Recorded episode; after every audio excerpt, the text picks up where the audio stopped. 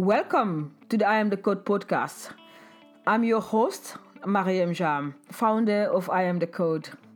I want to thank you so much for taking this opportunity to support us and really your kindness, your guidance.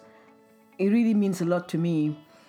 Thank you for sharing the I Am the Code podcast with your friends, with your loved ones, and I really appreciate all the feedback you've been giving us. It has been really tough. I can I must admit it's really tough to have a podcast. I've never knew it was tough like this. But if there are anything you can do to help us, please let us know. We're open to ideas. Uh, just let us know. Our Resilient Souls conversations continue.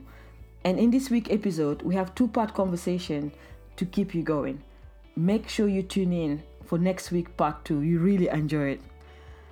I am so grateful to have a conversation with some of the world's most resilient people I've ever met in recent time. I got to know them personally, learned so much from them, really. Uh, and it is truly humbling to hear their stories through my podcasts.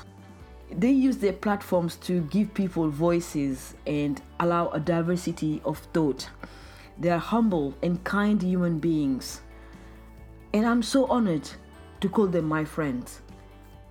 You know, what I was saying to my friend the other day is that Times are really tough at the moment. It's really hard for everyone. And what the coronavirus has done is to divide us, to separate us from our loved ones, the people we used to see all the time and have a drink and, and go out with. It's really hard. This is why I think it's important to remain together, to connect, to share, you know, to bring back the empathy, the compassion, and the humanity at the table.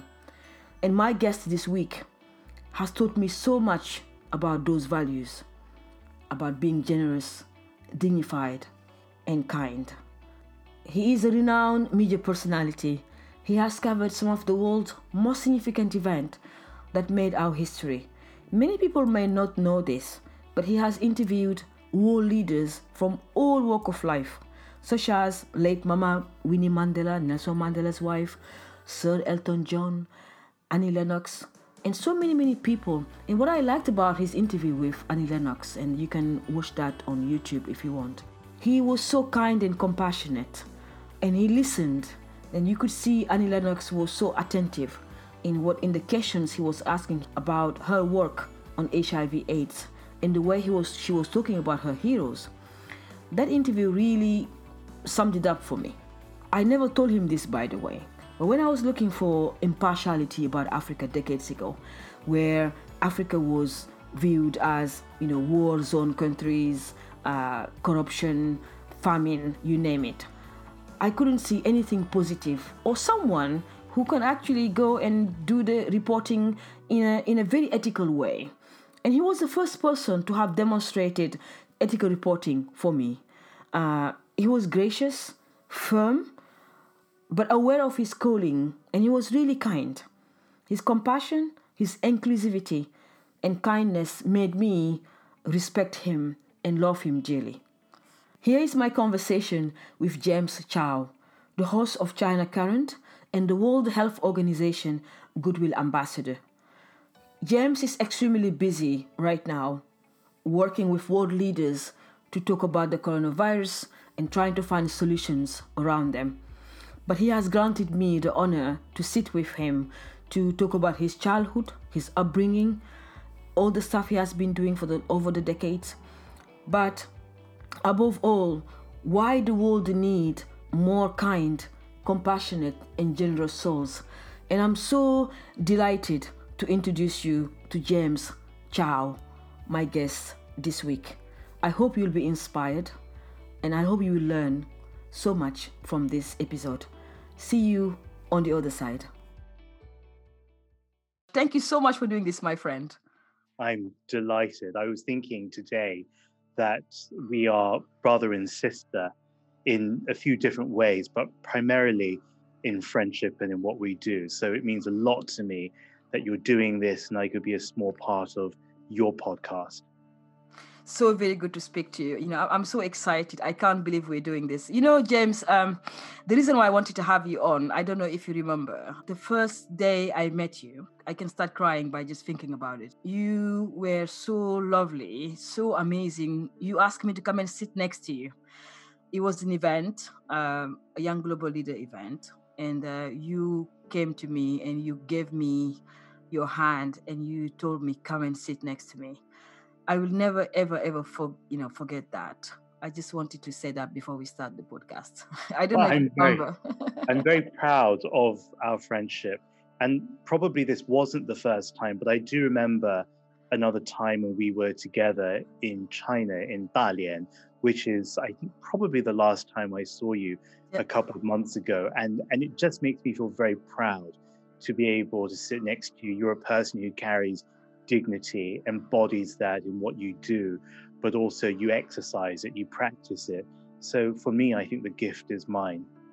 That was really amazing. And then I, I was saying to my to my team, I said, they said, "Oh, who are you going to interview this week? Who are you going to interview this week?" I said, "This amazing guy uh, called James Chau, in a really, really amazing." And I think um, that's why I wanted you to talk to the girls. And the podcast we're doing today is about um, you know getting people like you who have done so much for the world. Um, in representing us, representing the voiceless people. And uh, and so let's start. Tell me a little bit about your early life, and you know, and, and how did you start it? Uh, what is your career path?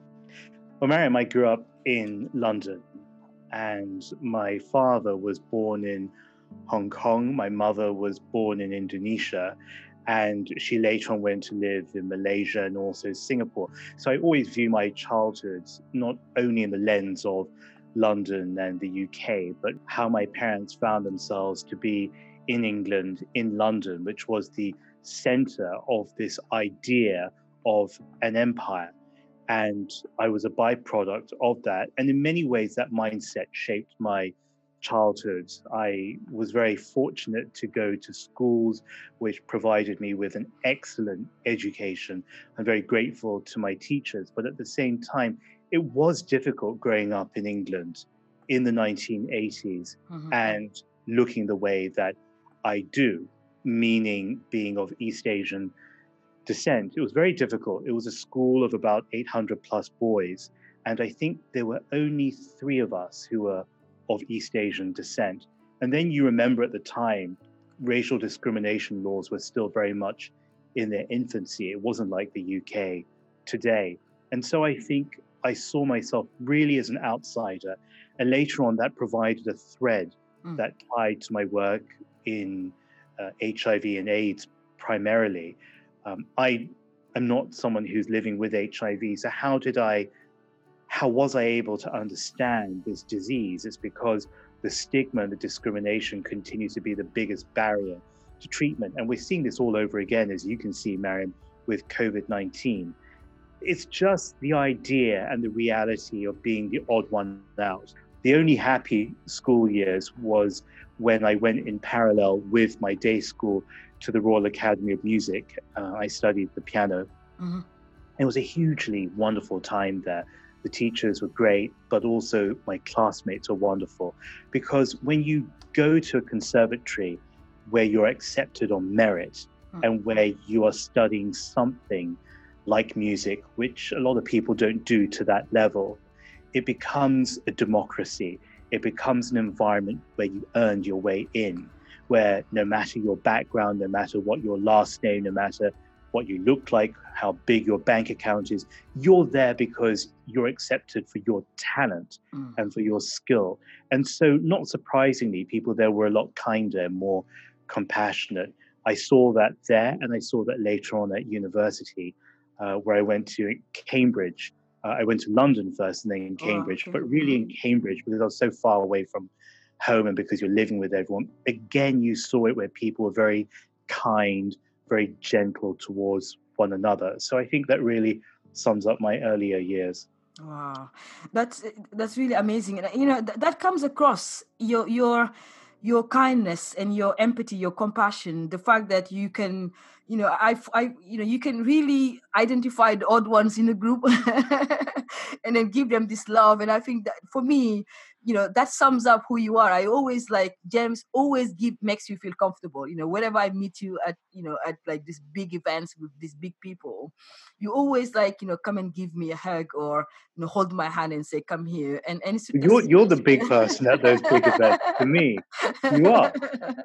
You really are. It's really amazing you, you've, you've made something of yourself and that's what i hope all the young women and girls listening to this podcast now will be able to take that away from your life, Mariéme, that no matter what circumstances you're born into, what really matters is how you exit that life, what you did in between. You know, if you imagine a gravestone, yeah.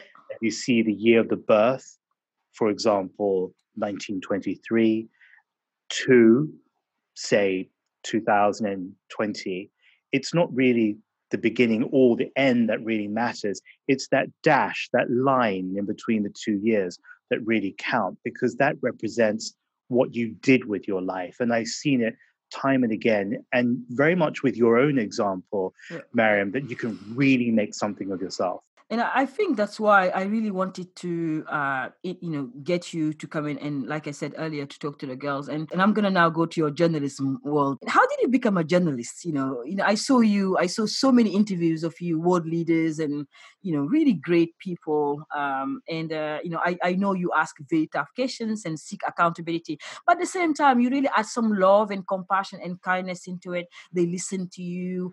Uh, you know, how did you manage to um, you know, to do that, and how did you become a journalist? Mm. First of all, I always invite someone to be part of an interview. I don't assume that they say yes, and I treat them like a guest. So mm. I would treat someone uh, in the same way in an interview as I would if they were coming into my home. And you know, our cultures are where you give the best to your guest as the host. Mm-hmm. And where you also understand that it's not that person's obligation to accept an interview, but rather it's a privilege that they did.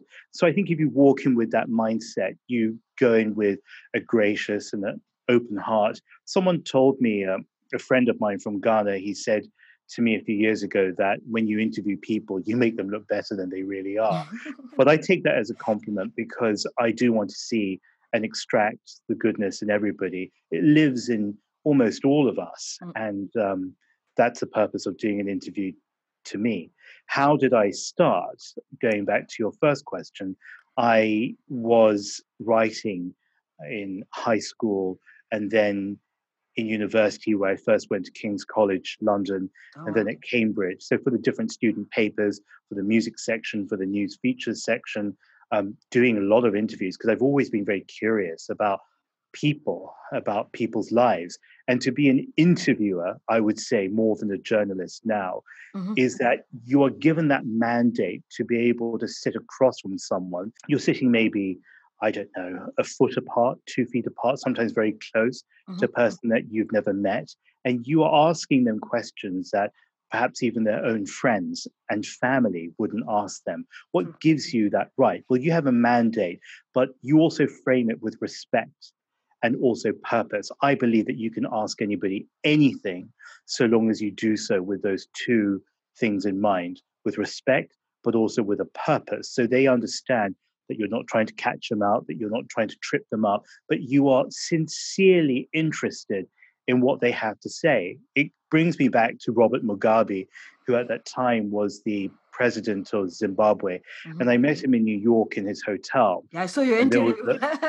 yes, I know. Well, he was, you know, one of the one of the dominant figures of Africa pre-independence, uh, through independence, and and after that, of course, a very complex life as well. And it was unique to be able to interview him in America because, of course, he's not allowed into the states unless it was for the United Nations. So there was an opportunity. I sat down with him. He terrified me quite a lot.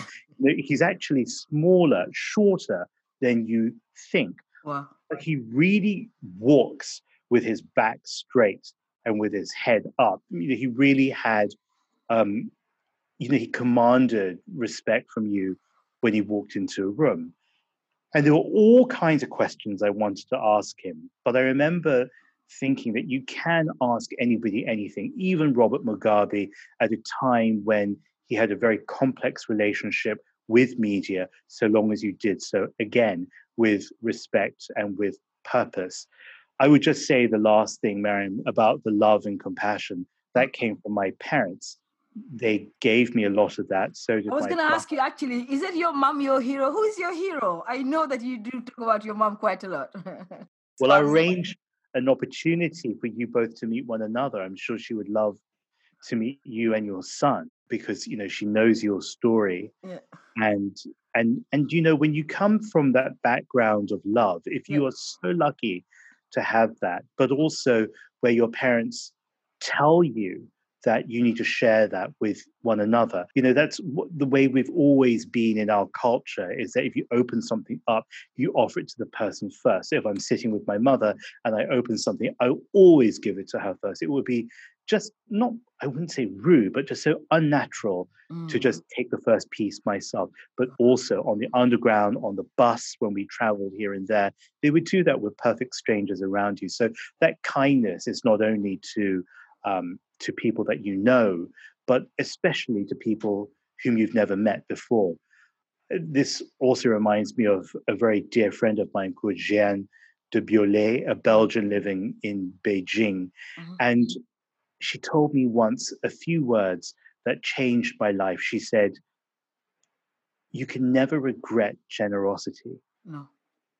Wow. So don't worry if you feel that you did a little too much or you feel that you were not appreciated because that gift that you gave someone of generosity is never to be regretted. You did your part. Wow. That's that's uh that's amazing. And you know that that make me is is making me think about today the world we're living in you know the world of clicks and you know so many things happen so fast. And it's amazing that you just mentioned that uh, you know about your parents. And and do you do you feel that your parents are your heroes? Well i mean they gave me life. I mean mm. they gave me that gift to begin with. So i'm fortunate therein of course you know in the sense of heroes. I'm always a little bit hesitant about using that word mm-hmm. um, because when we say it, Mariéme, and when you say it, I understand exactly what you mean, yep. and I and I take it completely and I embrace it. Mm. But so much and so often in this culture of what you say, this click culture, where mm. we just chase after something, heroes, as you know, can be very liberally applied to a lot of people. Yeah. And I worry that when we do put the label of heroes on certain people, then we've idolized them mm-hmm. and we no longer hold them to the same values that we hold ourselves to. But in your context of how you're expressing it, mm-hmm. absolutely, they're my heroes. And there's so many heroes in my life because I'm here today. I have this opportunity to, to know you as a friend, uh, to know you now as a conversant in this interview, without my opportunities in terms of education and work, I would never have met you. You know, I, I, I the reason why I use the word hero because I saw so many work you've done in campaigning for uh, you know HIV, uh, so many illnesses. The interview you had with uh, you know so many people really including annie lennox. And i remember you asking her this deep question. She nearly you know she nearly cried actually uh the interview. And and you ask her you know who were her heroes on in the hiv world. And she mentioned these grassroots people uh, the people she met in slums in township of south africa. And that really touched my heart. You are one of the people i really see uh, i respect because as a campaigner uh, and as an activist, uh, I want to tell our girls, uh, you know, how it's important to raise your voice. So, if you if you have anything uh, you can share around your activism, what would you say to our girls right now who are sitting in slums, in favelas, in difficult places, James? Uh, what would you say to those young girls and boys? Well, girls and boys, I'm so privileged to be able to meet you here because of Miriam's kindness and generosity. And we do these interviews, and I interview people, and I'm being interviewed now. It's because we want to share something. It's not just so that we can say we interviewed Annie Lennox or Robert Mugabe or Winnie Mandela is because we have a sincere interest in that person's life and wanting to be able to contribute to it and to shape it and to participate in this global future that's in our hands. And for everybody, particularly in Latin America, in Asia, and also in the African continents, you are on the cusp of greatness. You are young populations, dynamic communities, and are innovating so many of the technologies and just ways of doing things that all of us are trying to replicate in the world. I think it was incredible for me growing up in Europe and in, in one of the great centers of the world, London. But at the same time, we fear being left behind because we do things in a way that's been framed around history and civilizations. And in a way, we're scared to just go with it and to have the freedom of thinking and to be able to create um, the ideas that sit in our minds. So I would say, first of all, you are on the cusp of greatness and you will be the greatness on that next step. Secondly, be always aware of who you surround yourselves with. My father used to say to me, nothing ever good happens at night. Hmm. Well, now I partly disagree with that because I've had lots of fun times you know, with friends. But the idea of it when he told me that when I was 18, 19, 20 years old, around that period, was that you had to be very, very careful with who you spend time with because you're giving them the gift of your personality, your trust, and your person. And you need to protect not only your character and your values, but you need to protect your bodies as well. So be very careful who you spend time with because I think always in selecting your friends, you yep. always admire those people. So, for example, why would I want Mariéme to sit with me and why am I so grateful when she does? It's because I aspire to something in Mariéme her mm-hmm. trustworthiness, her dignity, her respect for other people, but also because she's a very, very hard worker. Um, and those those are the qualities that I'm drawn to. I think that we end up being friends with people who we aspire to be. There's an element in them that we're drawn to and we admire it. It's not jealousy. There's a difference between jealousy and envy. Envy is when you say, oh, wow, you know, Mariéme, she's so successful. I envy her success and I wish I had it. But for jealousy, it would be Mariéme has a success and I just wish she didn't have it and I don't want her to have it. Those mm-hmm. are two very fine things. So I think friendship is about championing one another and pushing each other up and elevating one another. And it can be very, very natural as well. It doesn't need to be a concerted intent. So I would say be selective, respect yourself by respecting who you choose to spend time with, who you open your lives to. And I would say also, you just work very hard. Working hard can bring you anywhere in the world. It can carry you to places. Education is the key that unlocks. And I know some of you are listening in Kenya, where you're going to the Angelina Jolie School. You have great lives ahead of you. Study hard, respect your teachers, and just keep going. Don't stop.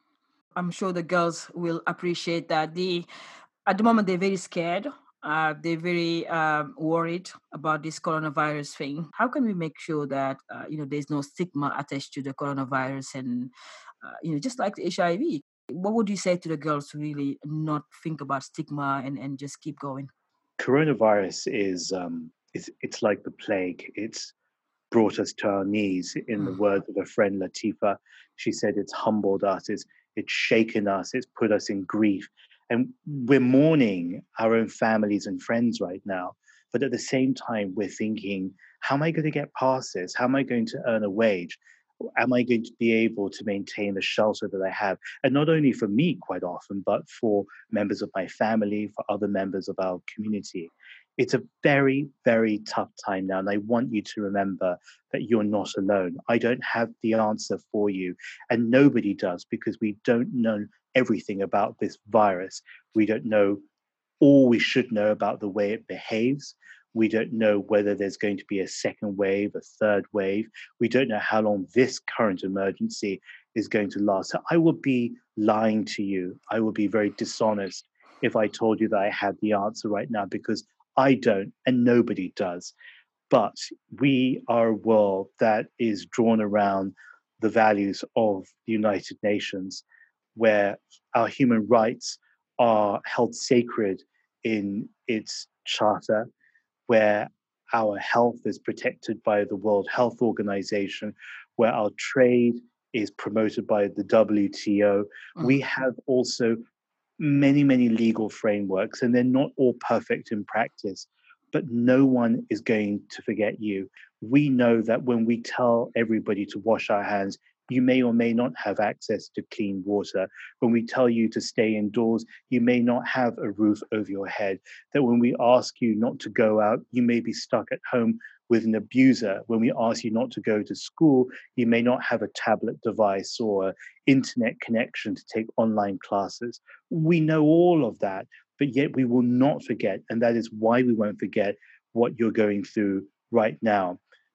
When we think about refugees, mm. sometimes survival is only guaranteed by movement, physical movement. And now we're telling you not to move at all, to stay still, because we can't even move ourselves. I don't have the answer. I don't know how this is going to work out, but I will tell you that you're not alone.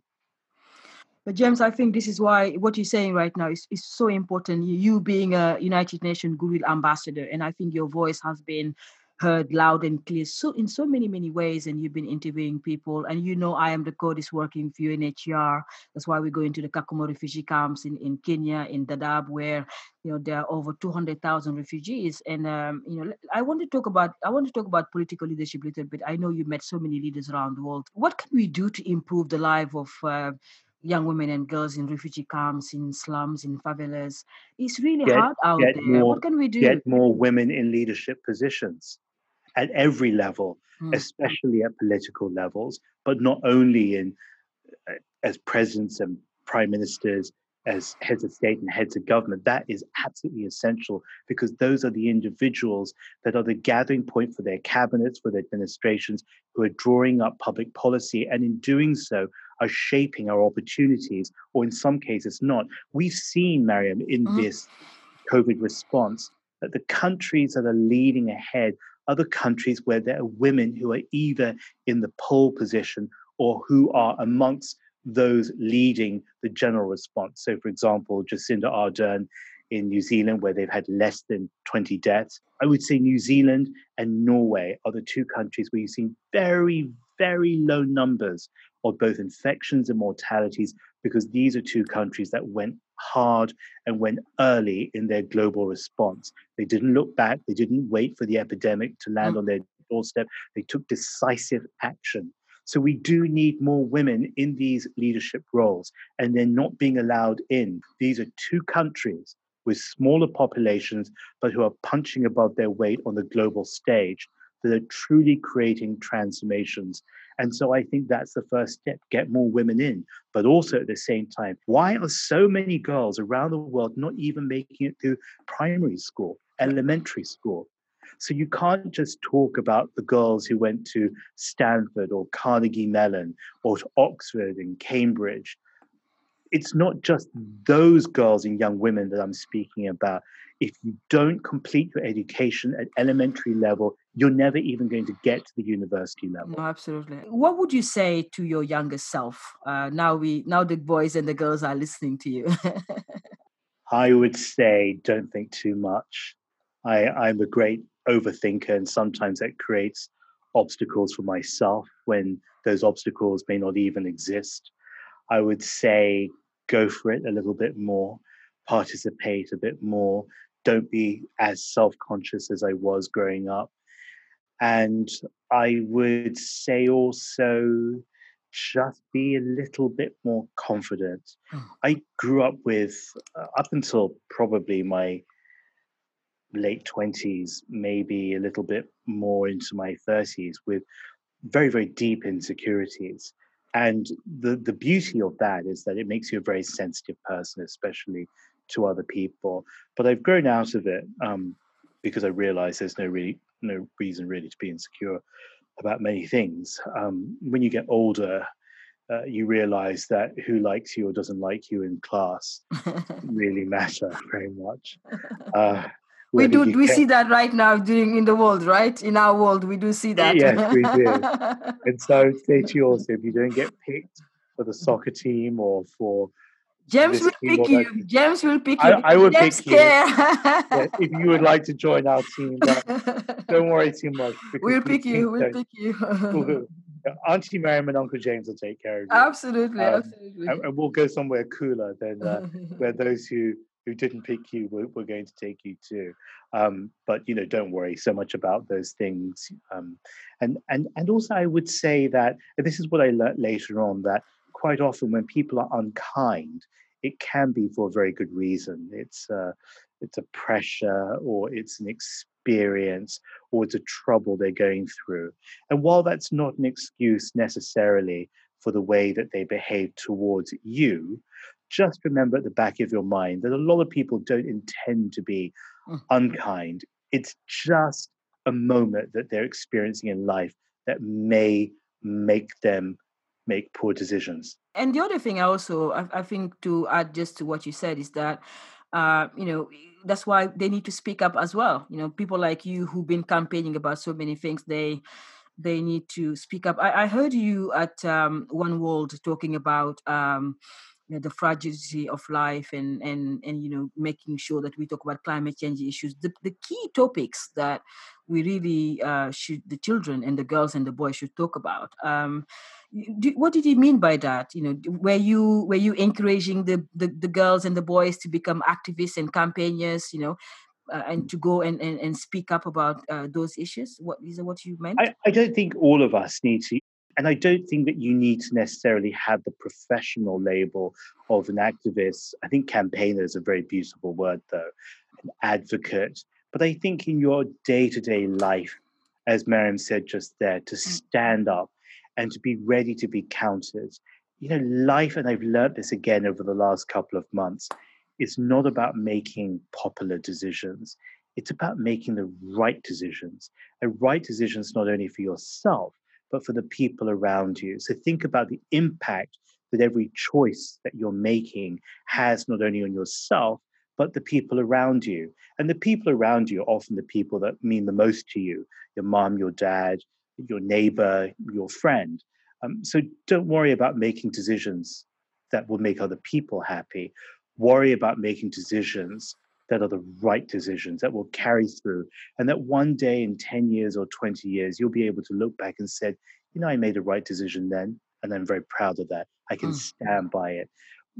As Mariéme was saying we live in this culture of click where it's all about impressing and standing out and capturing someone's attention in the first five seconds because you're afraid they'll lose attention and go to another youtube channel for example Actually, life is about consistency.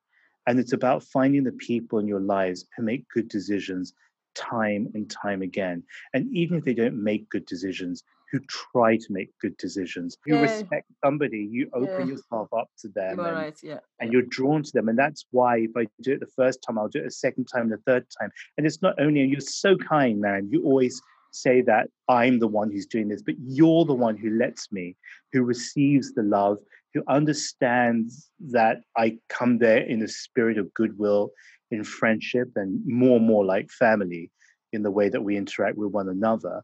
Um, but you get it, and, and but you are a giver, James. You are a giver. You know, I, I, know you're very humble, but you are a giver because I think that's why I said to when when we were doing our research the other day, and I said, don't do a lot of research about James. I know him, and I want to talk to him from heart to heart, and and I think this is why you do. Uh, you are a giver, and you do really keep the con- i don't see this sort of leadership we just discussed leadership now but i don't see because, this consistency. Because Mariéme i'm a giver because you can never regret generosity. yeah, true true. Never regret it. You know when i was saying i was uh, i was doing an interview the other day and someone said to me you know what was the thing what was the one thing in your life when you were growing up that really messed you up as a child?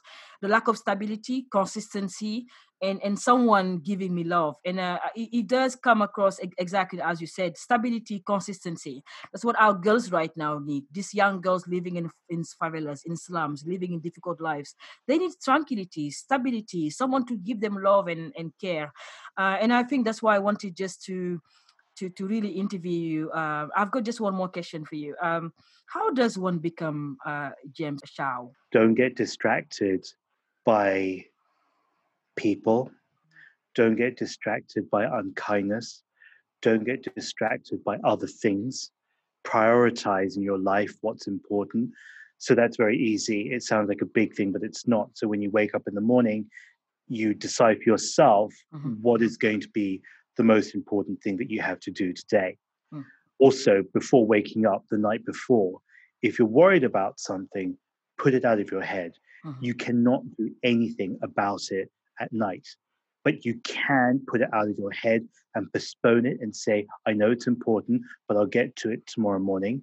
And in the interim, you have good physical sleep that's going to restore you not only physically but mentally and emotionally that's going to make you more resilient and mm-hmm. bring you towards resilience and when you wake up in the morning you know when you're tired never make a good never make a decision postpone it and if someone forces you to make a decision you just say well i can either say no now or you could wait tomorrow from when i'm ready to give you a decision so in a way, mm. you're you're commanding respect, but you're doing it in a way that's gentle, but also a little bit firm. Be consistent. Now, how do you do that? You just don't get distracted. You know, a lot of things that are done and said, especially now around COVID, mm-hmm. are designed to distract people. True. One thing that we're seeing is that people are saying, who's to blame where did it come from how did it come from i mean right now the house is on fire my goodness so in the middle of a fire while you're trying to get the hose pipe out and pour water over the building to put the fire out. You're standing outside the house complaining about each other and asking each other, you're to blame, they're to blame. Do that at another time. And I'd also say this may or may not speak to consistency, but look to your foremothers and your forefathers. The history that came before you. People that paved the way for us. They, mm, they mm. did that. Yep. They did that. And not all of it is good. Yep. It's not yep. always a positive experience even from your own parents, not even from your own siblings. That may or may not be the case, but learn from history, respect history. And if you look at history and you take out the first two letters, you're left with the word story. Oh. You ah. have the ability to write your own story, and you will write your own story, but value your story, hold it tight, keep your body precious to yourself, nurture it, treat all the things around you your soul, your body, your mind as your temple. You nourish it, you respect it. If you respect it, you wouldn't be going eating fried chicken every day, Absolutely. for example. But that's the type of thing that I would have done. And that's what I did before oh. until I learned later on that we are blessed with a body, we're blessed with a good, active mind. Now, what you have to do is like going to the gym. You work it out, you train it, you build the inner muscles, you make yourself resilient. Absolutely. I totally agree. Um, thank you so much, James, for sharing your wisdom with our young girls and boys. And thank you for your time. Uh, I know for fact that when poverty is not addressed for decades, the next generation suffers. Uh, you know, at I Am the Code, I don't know if you know this, but we have launched well-being clubs for young girls and boys to uh, just to your point, really, to talk about their bodies, to be to be consistent, uh, to be patient, uh, you know, and, and to look after their mental health, which is something that we will need uh, post COVID 19. So thank you again, James. Thank you so much. Thank you so much for joining me, Mariéme Jamme, your host. You have been listening to the I Am the Code podcast. Join me next week for another I Am the Code episode. I would like you to stay resilient Keep going for your dreams. Don't let anyone stop you. But above all, be kind to yourself and to your loved ones. They need it right now. You can follow me on Twitter at mjamme or follow iamthecode.org on Twitter or Instagram. I want to say thank you for being here.